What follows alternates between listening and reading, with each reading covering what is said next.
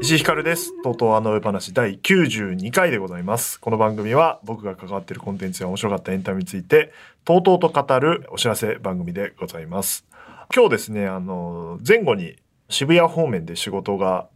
ある関係で、久々にですね、この番組制作しているゲラっていう、ポッドキャスト、何？プラットフォーム？なんて、なんていう、アプリ？コメディアプリって書いてたんだね。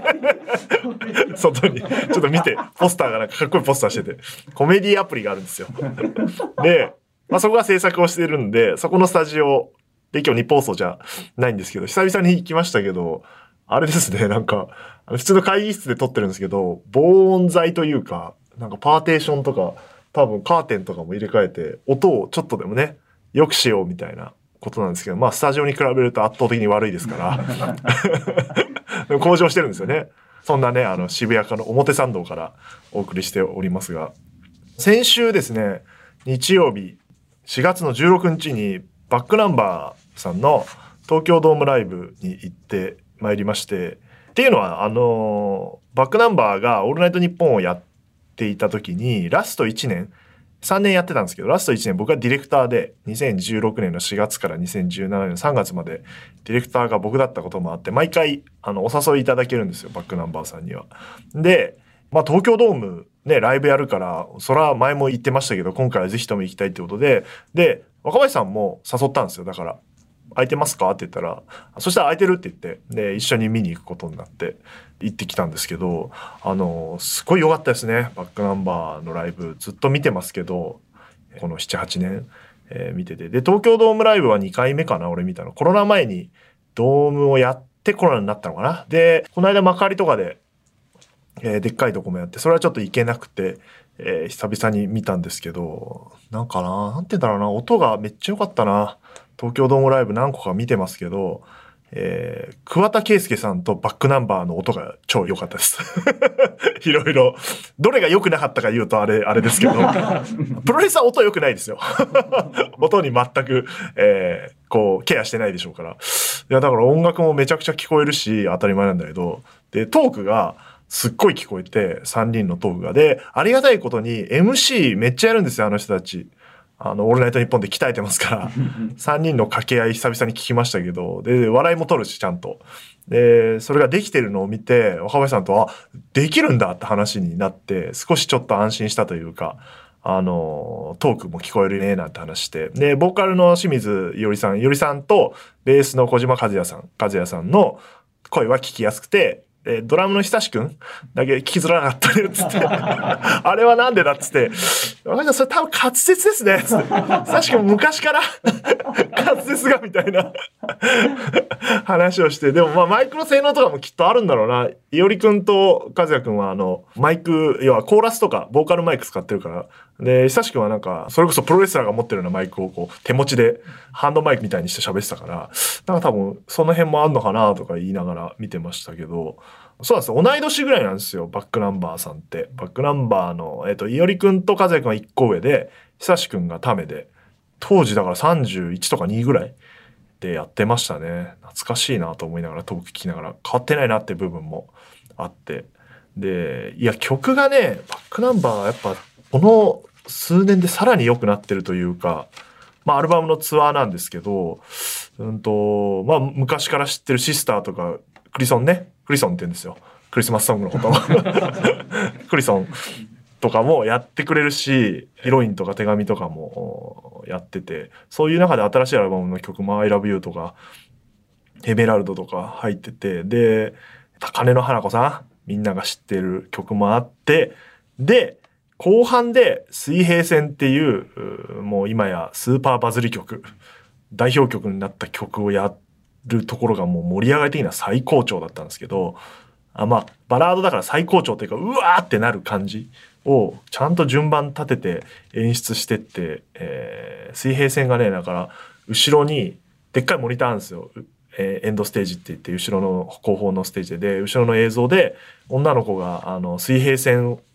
のある風景を歩いてってるっていう映像が流れながらその前で演奏してるって演出なんだけどあれはすごいなんかやっぱ良かったなグッときた感じがあってだからね、アップテンポの代表曲の花子さんとでバラードはいっぱい持ってる中でさらに水平線っていう楽曲を手に入れてパワーアップしてるなっていう感じをすごい見ていて思いましたかね。えアコースティックでも2曲やって。で、なんか、途中、アコースティックで3人だけでやるっていうのは、前もやってて、前アコースティックじゃなかったかな？目の前のって、要は、スタンドから見て、僕スタンド好きだったんですけど、スタンドから見て目の前の、いわゆるホームベースら辺にサブステージ作ってて、そこで3人だけで演奏。あの、他はサポートメンバーいるんですけど、っていうのがやっぱ良くて、そこまで歩いてくるっていう。何の演奏しない。歩いて、ただ手振ってるだけっていう。でも実はそれが一番持つというか、まあ、休憩にもなるしちょっと、えー、5分10分ぐらいかかって歩歩いてくるあの要はあの外野側からゆっくり歩いてくるだけなんだけどそれもだから近くのお客さんわーってなって帰りは逆側から帰ってくみたいなこれ前も多分前の動画の時もそれやってで3人だけでやるみたいなのをやっててで、えー、と前もね多分どっかでツイートしたかエッセンかであのもともと東京ドームのバックナンバーのライブ見てオードリーの「オールナイトニッポン」の武道館ライブのコンセプトを決めたとこがあって、えー、演出ほとんどないんですよ。その派手な演出。もちろん映像とか使った演出もあるしそういうのはすごくあってそれを見て当時若林さんに実はバックナンバーのライブ見た時にそういうことを感じてだ要は3人だけでやるとこ特にサブステージで。もう昔ちっちゃいライブハウスでやってたことと同じことをやるっていうコンセプトだからあで楽曲だけすごいパワーアップしてってるっていうことを見てオードリーの「オールナイトニッポン」を武道館でただやるっていうのが一番いいと思うんですって言って。でできたのが武道館だったんでまあヒントになったものだから、えー、久々にバックナンバーを見た改めてやっぱそっちの方向なんだろうなっていう、えー、まあいろんなアイデア出てきて、えー、演出はいろいろかけていくんだけどあくまでもオードリーのオールナイトを東京ドームで、えー、やってみんなでそれを見る聞くみたいなのがコンセプトだろうなっていうのをすごく見てて感じましたね。でもなんかバックナンバーってバンドって「オールナイトニッポン」をその僕が担当だった時に自分から、えーと、卒業してるんです。でその時に言ってたのがやっぱり今楽曲がそこそこ知られてきてまあもう売れてたんだけど、えー、その時ですねクリスマスソングとか出してたし、えー、いう状況で、えー、もっと音楽に時間かけなきゃいけないって言ってで、卒業してって、それが、それから数年して東京ドームでライブやって、で、今ドームツアー。今回5大ドームツアーですから。5大ドームツアーやれるアーティストって日本に数組しかいないんで そこに入ってるっていうのを見て、ああ、やめてよかったなっていう。もちろんね、リスナーの人は残念だったし、僕も残念だったんですけど、いや見ててやめてよかったなあれがあの時やめたから今こうなってたんだろうなっていう気がすごくしたライブだったしあのコロナで、えーと、アーティストってあのライブができなくなって、えー、なんていうんだスケールダウンじゃないですけどパワーダウンしちゃうミュージシャンとかバンドって結構いてそれしょうがない部分もあるんだけど、また今頑張り出してやってるんだけど、バックナンバーその期間多分サボってなかったんでしょうね。なんか、まあその、ね、さっき言ったアルバムとか水平線って曲を作って、えー、パワーアップして東京ドームやってるなと思って、それがすごくなんかこう、俺も頑張ろうみたいな気持ちになるライブでしたね。えー、まあ皆さんね、あの、バックナンバー知らない人は、あまあもちろん水平線って曲はいいけど、あの、スーパースターになったらっていうね、ラス曲があるんですよ。あの曲が一番盛り上がるんですけど、あの、スーパースターになったら迎えに行きたいみたいなあ曲なんですけど、いや、もうスーパースターだよって あの、みんながそうツッコミしながら一緒に盛り上がる曲があって、それを久々に聞いて、あ、そうだよな、みたいな。あことを感じました。なんか、ずっとオールナイトやってた時は国民的なバンドになりたいみたいなラスト1年はやってて、それこそ紅白とか、ね、この間初出場されてましたけど、紅白に出るとか、あるいはみんなが知ってる曲を作るとか、なんかそういうのが目標ですみたいなことを言ってて、えー、いろんな企画とかもやってたんですけど、まあもうもはやなってるし、それ以上のものになってるな、みたいなことを見て大変、えー、参考になったし、なんかドームのことで疑問があったら、メンバーに聞いてみようと思って。えー、それバックナンバーさんもね、味方につけて行きたいなというふうに思ってますが、で、それが先週の日曜日で、この間の日曜、土日が Creepy Nutsの日本語ラップ紹介ライブ 2023in 日比谷野音がいよいよ本番ということで、クリーピーナッツとスカイハイと A ウィッチの3組でやったという感じですね。だから3回やってて日本語ラップ紹介ライブって最初が野音でそれが2年前の4月とかで、えー、もうバリバリコロナゴリゴリのコロナ時期で一瞬だけライブやっていい時期があって自粛の中でその期間だったんだけどもう本番直前に緊急事態宣言が出されて土曜日が我々ライブだったんだけど日曜日から緊急事態宣言っていう、だからギリギリできたっていう日にやったあライブだったりして、で、観客も半分だったし、当時。で、去年の夏に、えー、大阪でもやりましたけど、その時もまだ、えー、声出しできないし、えー、マスク必須だし、そういう状況だったのが、今回ようやく声出し OK っていう中で、初めてかな？この間の、風呂掘りも声出しはできなかったんで、まあ、クリピー自体は何個かライブ出てて声出し OK だったけど、日本放送とやるライブの中では初めて声出しで、えー、やれたあライブでしたが、すごく良かったですね、それも。うん、まあね、ラジオでね、最終回、エモくしなくて今回エモくするみたいなこと言ってましたけどまあ本当の最終回みたいに空気的にはなってて、でね、スカイハイさんと江内さんも、全然ね、あの本人たちも言ってましたけど、関係ないっちゃ関係ないんですけど、終わっちゃったとか終わんないとか関係ない、終わっちゃうんだみたいな感じだったと思うんですけど、まだ同世代でやってる感じがすごく良かったな。コラボもスカイハイ、エイウィッチとそれぞれ R くんがやって、最後な、とこで、クリーピーライブゾーンでバッドオレンジズっていう曲を3組でやるのはめちゃくちゃ良かったですね。あれはちょっと痺れたななんか毎回そういうものが見られるライブなんで、えー、すごい良かったけど、なんかやっぱ同世代で一緒にやってきた仲間と一緒にコラボしてやるのは、なんか風呂掘りは前も言ったけど、上の世代とやってる、クリーピーとしても先輩ばっかいる中でやってるみたいな感じだけど、今回は自分が主役で、いわゆる顔役で、で、同世代のゲスト呼んで一緒にやるみたいな姿は、すごい良かったし、ライブの中で言ってたけど、クリーピーが、クリーピーってそれこそ R 君がそうやって他のアーティストと絡んだり、えー、クリーピーと誰かってやる時はあるんだけど基本的にはあの向こうに主軸があるというかそういう状況であるんだけど初めてクリーピーナッツに迎え入れて自分たちの楽曲をコラボでラップやってもらうみたいな初めてだったらしくて言われてみれば見たことねえなと思って。もちろん元々の楽曲は別だけどなんかそういう感じだったのがようやくできたっていうのは、まあ、大体先輩とばっかりやっててようやく同世代とこうやって同じ目線でできるライブができるようになってきてでこういうことができたみたいなこと言っててすごくまあめちゃくちゃエモかったですね。で最後の曲が「夜更かしの歌」っていうこれがあのオードリーの「オールナイトニッポン」の全国ツアー10周年の時の全国ツアーファイナルが武道館でしたけど時の主題歌っていうなんか全部つながってくるなみたいなことをすごく思ってそれで、えー、終わってったという感じでしたね。松永君は喋りたそうだったね。喋りすぎだったね。3回くらいあるくに、じゃあやめんなよって言われて。いろいろ、インスタライブやるっつってたら。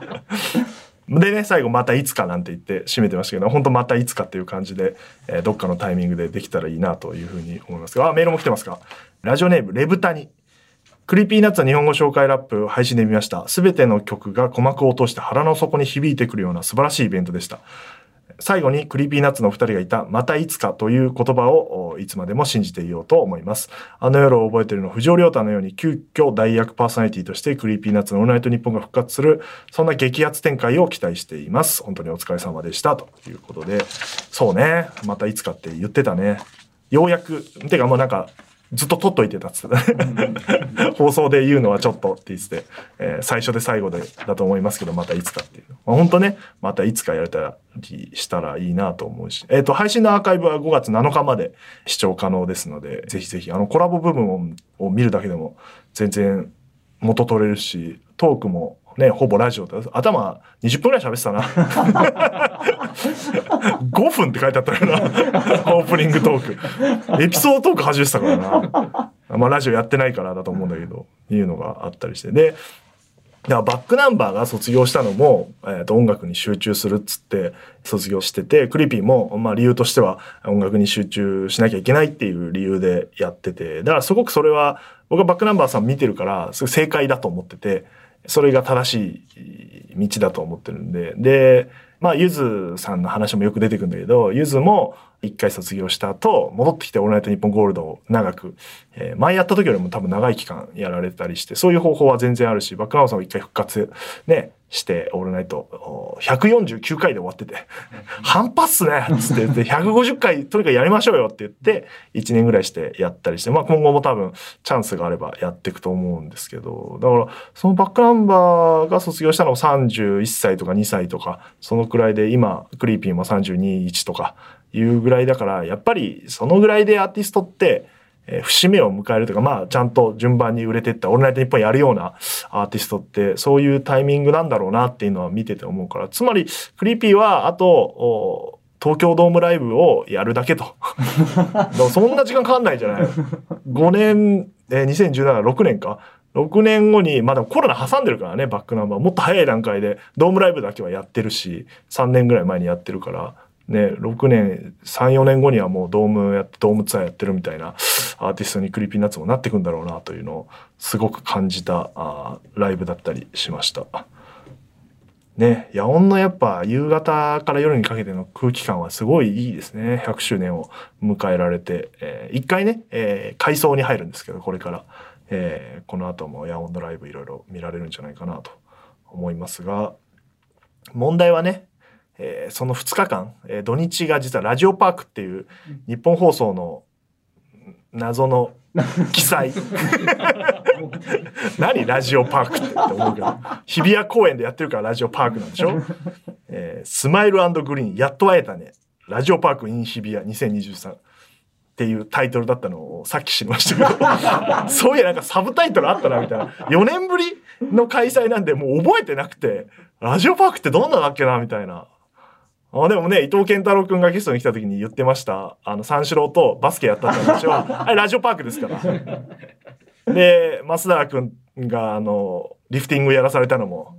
あの、ラジオパークだし、なんかそういう、そういう球技をやる。イベントの印象しか残ってなくて、どんなだっけなみたいな、久々にやってみましたけど、まあだからなんか公開放送とか、公開収録とか、えーいうのあったり、ブースがあったりえーして、食べ物屋さんとかも出てて、えー楽しいえーイベントなんですけど、僕はだから初日は野音、そのクリーピーと日比谷野音のイベントがあって、日比谷野音日比谷野音って言いますけど、日比谷公園の一角ですから、同じ敷地内でやってて。だから、野外なんで、音はめちゃめちゃ漏れるんですよ。で、本番はラジオパーク終わった、ラジオパークは大体17時とかに終わるんで、17時からスタートで、被ってないから気にしてなかった。で、誰も気づいてなかったんですけど、そういえばリハがあるよねって話になって、で、またね、エイウィッチかな？エイウィッチの曲のその重低音、えぐくて、ドゥンドゥンドゥンっつってもう間近だとビンビン響くぐらいのウーハーすごすぎみたいな音があの全部公開収録に入ってたらしくて生放送とかに 漏れ聞こえてたらしくて ちゃんと聞いてないけどアンガールズさんがめちゃめちゃ文句言ってたとかなんだこの音みたいな。クリピダッツかみたいな感じだったらしくて。あれラジオパーク名物ですね。昔僕らあのアルコピースの「オールナイトニッポン」やってる頃にラジオパークでイベントやってで当時は今はなんか芝生ステージって言って芝生のとこに1個ステージ作ってるんですけど当時は小音楽堂っていうう小さいイベントスペースがあって小さいっつってもななんて言うんだろうなあの日本放送内で序列が高い人たちはそっちでやって で噴水ステージっていう噴水があるんですけどそこの一角に超ちっちゃいなんて言うんだろうなうーん畳3畳分ぐらいの ステージがあるんですよ。もうなんかアーティストが弾き語りするとか漫才やるだけのステージみたいなのがあって序列が低い番組はそっちに回されるんですよ。で RP は序列低い方に行ってやれって言われてでやるからにはじゃあ盛り上げようっつって人数集めようみたいなのでその時、小音楽堂っていう、まあ、小ってついてるからあれだけど、大きい方の、えー会場では、ゴーリキあやめさんが番組イベントやってて、で、それを知ったから、あ多分福田さんだと思うけど、福田さんだな。あの、当時、あの、ゴーリキさんがやってた CM のダンス、ゴーリキダンスって俺たち呼んだけど、その曲を、あの、毎回かけて、なんて、ブリッジのようにかけて、で、平野さんが踊るっていうのをやって、で、人数多分ね、ゴーリキあやめより集めたの。すごい言われた当時。めちゃくちゃ集まっちゃって大変だったんだけど、で、すうっすらゴーリキさんの公開収録のところに、あの、その合力ダンスの音とかが入ってるっていう 遠くで合力あやめの公開収録やってるのに合力あやめの曲が遠くから聞こえるっていう謎のあの盛り上がりとともに。で、思い出すな、それ。で、やっぱ、その、でっかい方でやらせてもらえないのムカついてるから、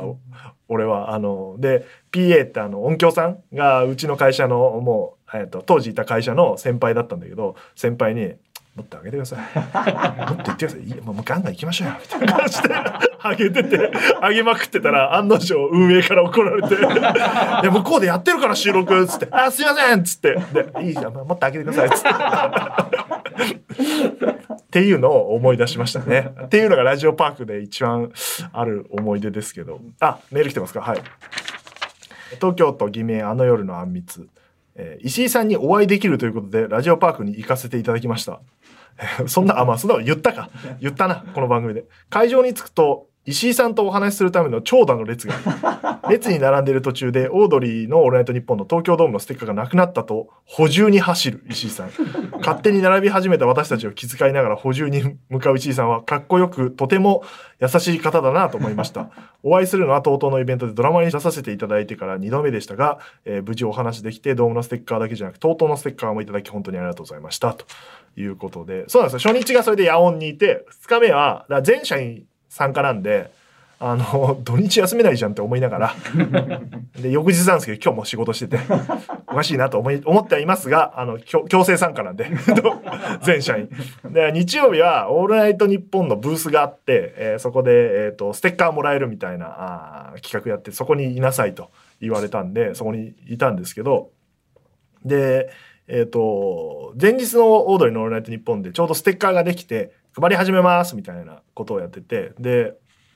4年やメール読まれた方にはあげます。で、メール送ってくれた方の中から抽選で10名様にも送ります。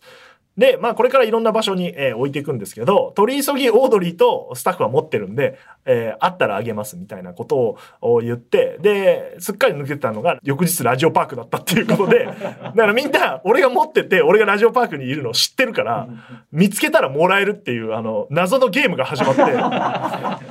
で、その、オールナイトのブースに、あの、前日オードリーのオールナイトニッポン立ち会ってて、打ち合わせもあって、で、だからちょっと昼からにしてもらって、で、昼行って、で、あの、ご案内する役割だから、あの、こういう、えーここのキャンペーンに申し込むともらえますよって言って、俺が担当してたのは、オールナイトニッポンクロスのメールフォームで登録すると、ステッカーをもらえます。で、さらに、スロットを回すと、クオカード5万円分が当たりますって。いや、日本放送にしては太っ腹な企画ですよ。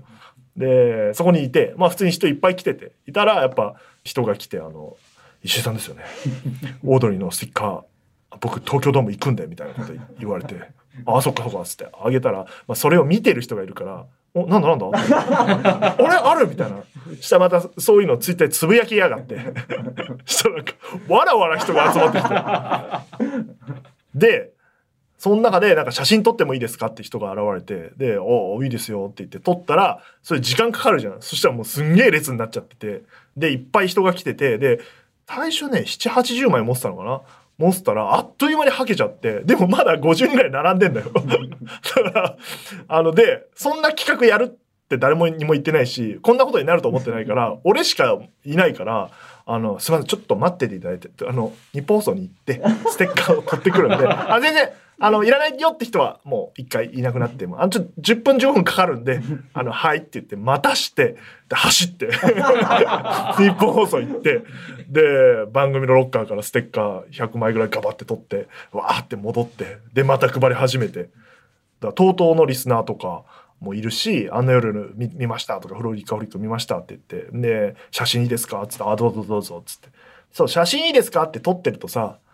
撮らなきゃいけないのかな？みたいな空気にもなるじゃん。で、ステッカーだけ欲しい人もいるわけよ。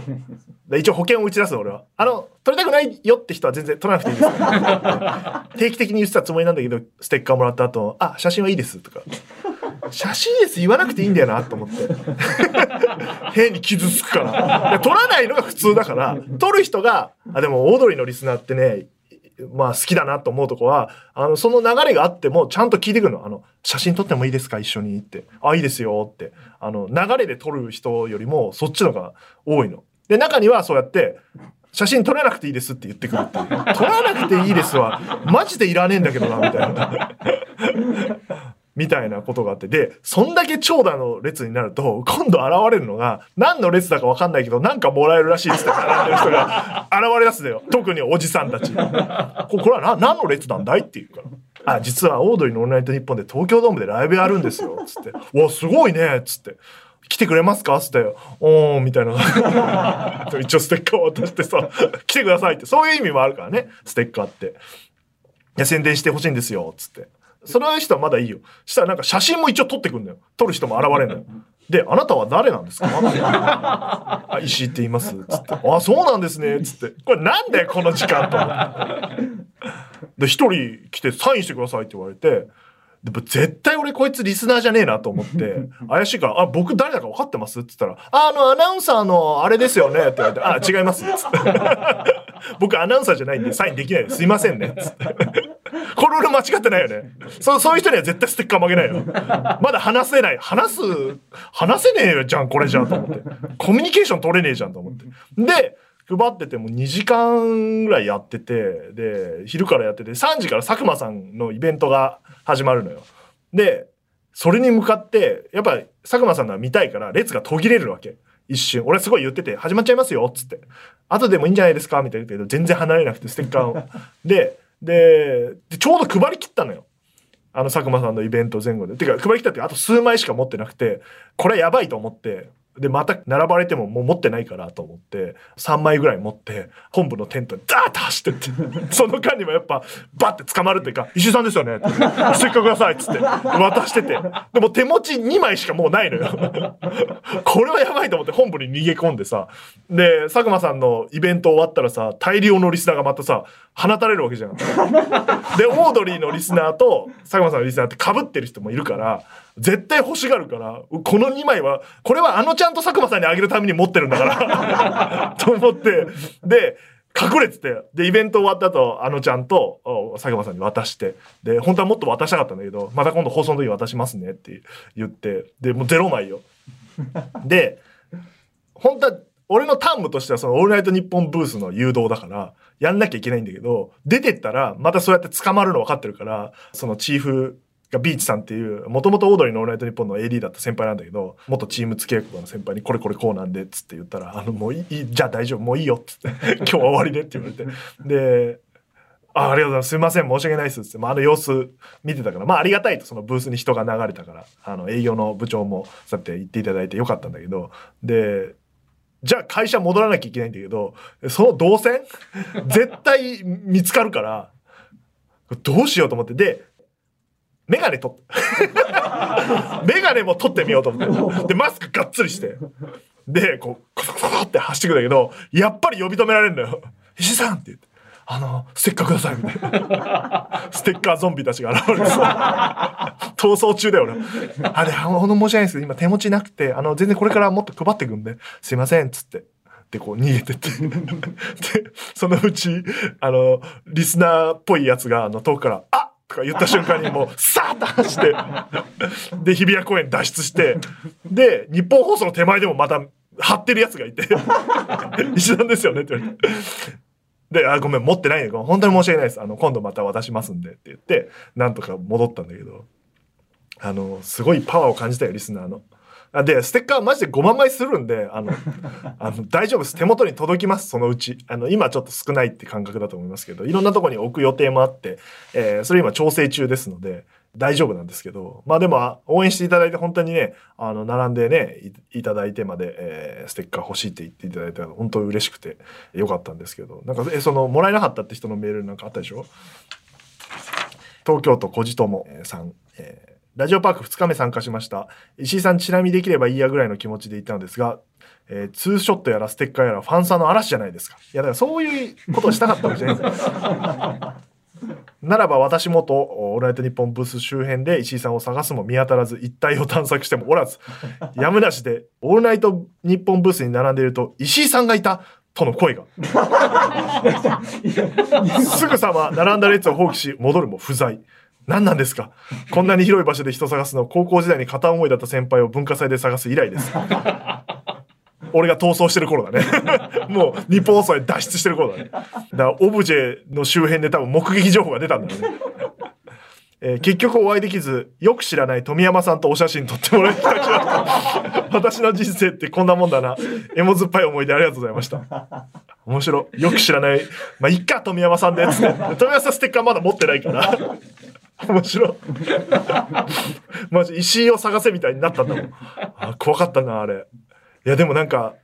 本当に俺の顔を知ってる人が一番集まる場所だから怖いよ。トイレ行ってもさ「あ」って言われるさ隣の人に「あ」って言われるから。どうやってあだから意外とバレんだよな。眼鏡取ってマスクしたら分かんないと思ったんだけどな。体でかいからな。うんなな富山さんが写真撮ってたのは聞いたわなんか。いやマジ大変だったな。でもまあまあありがたい話ではあるんですよ。ありがたい話ではあるけどな。あのマジスステッカーな。ステッカー欲しいステッカー欲しいっつって。全然もう途中俺とか関係ない人もいるからね。ステッカーステッカー！石井さんとじゃないステッカーステッカー！あのーはい街中で見かけてもシカとしますからね ちゃんと話しかけてくれたらいいですけどステッカーとか言ってくるやつには絶対あげないですからいう2日間で、あ、本当に来ていただいた方、ありがとうございました。ラジオパークはね、来年もきっとやるでしょうから、ぜひ楽しみにしておいてください。あ、メール来てます。ラジオネーム、夜空の向こう。本当に100キロ歩くつもりの石井さん。わかりました。わかりましたよ。僕も一緒に歩きます。なんなら友達を引き連れて行きます。石井さんを先頭に数々の偽名たちが 100km 更新する映像は水溜りボンドさんもびっくりするでしょう。ロッキーの撮影じゃないのよ、バリの行列で100キロ歩きましょう。フォレストガンプだよね。どっちかっていうと、走ってるうちに、どんどんどん人集まって。フォレストガンプ企画やりたいな。100キロ歩くか、まあ100キロでもいいんだけど、ステッカー持って歩くのめっちゃ面白いよね。コースをなんとなく指示して。そうやって配るの面白そうだね。見つけろみたいな。見つかったらじゃああげますみたいな。そんな希少価値を持たせるつもりはないんだよだから、ステッカーに。みんなに、みんな渡って、みんなが貼って宣伝するもんなんで、これをゲットするゲームじゃないから、その辺はちょっとあれですけど、100キロね、やるか。今だから歩いてますからね。トレーニングになってますから。1日だから10キロ弱ぐらい歩いてるから、練習してる感じだよね。夏場歩いたら死んじゃうよね、でもね。一回、もう一回ちょっと水溜りボンドに聞きに行こう。100キロどうやってやるのっていう。えーだって、なんだっけ、カンタが言ってたのが、あの、90キロから100キロがもう一回始まるって言ってた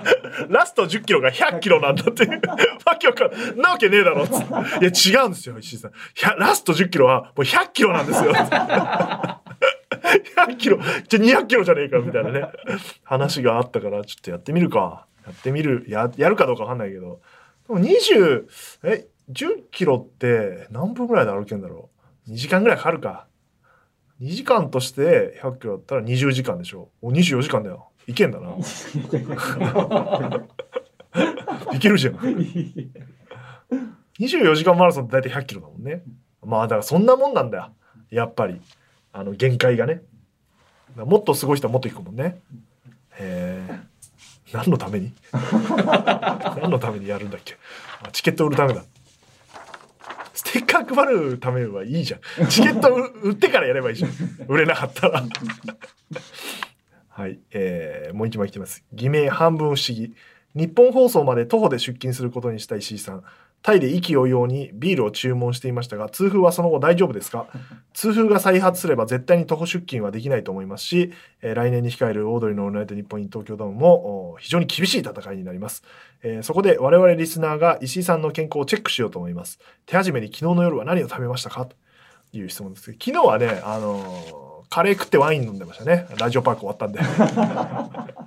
パカパカ飲んで寝ましたけど。あのね、大丈夫なんですよ、もう。薬をちゃんと飲んでるから。で、歩いてるでしょ？で、食生活って、前も言ったかもしれないけど、痛風の要因の2割ぐらいだから、あの、皆さん勘違いしてて、めちゃめちゃビール飲んだらなると思ってますけど、めちゃめちゃビール飲んでもなんない人はなんないんで、えープリン体すごい取っても、体質でちゃんと排出できる。俺は排出する機能が弱いから、なる要因だと、ストレスとかでもそういうのが起きるから、だから薬飲んでれば、あの基本的には大丈夫なんです。もちろん、ダメな部分もあるんだろうけど、そこで決まるみたいなことはないですから、かわいそうな体質なんですよ。痛風になりやすい。俺より、あの、ね、オールナイトのチーフのあの、金子の方が良くなってる。この間ね、すごいゆっくり歩いてきてて、わななんだあいつと思ってあのだから野音の前だからさ「お大丈夫かお前」って言ったらさあの2リットルのペットボトル持ってて 足引きずりながら歩いてさ「お大丈夫?」って言ったら「いやつで」あいつは飲みすぎ あいつはビールを毎日飲んでて多分薬飲んでないんじゃないかな治療してればまあまあ発作出るってなかなかないと思うけどな、ま、欠かさずに。俺だからタイに持ってったもんちゃんと。怖すぎて。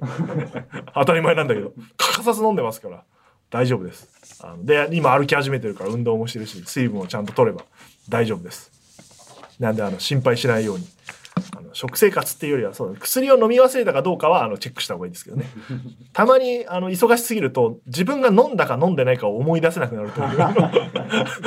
あれ？あれ飲んだん？飲ん？あれ昨日？うん？みたいな。で、念のため2錠とかちょっと怖いじゃない。だから、ちゃんと切り離して飲むとかをやってます。あの、忘れないようにね。完治に向かってますから大丈夫です。はい、こんな感じで、えー、番組ではメールを募集しております。宛先はすべて小文字で、あの夜アットマークゲラドットファンです。えー、番組内でメールを読まれた方は、この番組のステッカーを差し上げます。オードリーのオールナイトニッポンですこの番組では配りませんから、間違いないように、えー、番組のステッカーが欲しい方は、住所、本名、電話番号をお忘れなくお書きください。ツイッターのハッシュタグは、ハッシュタグ、あの夜話、夜だけ漢字で、あの夜話です。たくさんつぶやいてください。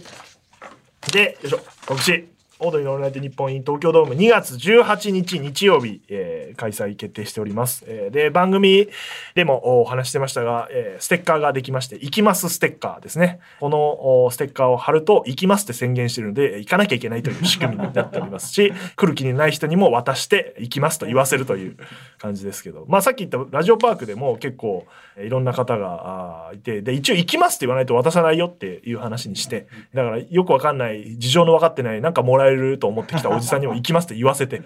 東京ドーム行きますよね。と東京ドーム？あ、あ、はい、はい、みたいな。言えば来れるなら、みたいな。でもあと、番組で春日さんが言ってたあの、武道館行きますみたいなのって、やっぱ結構いて一定数。翌日でその話した。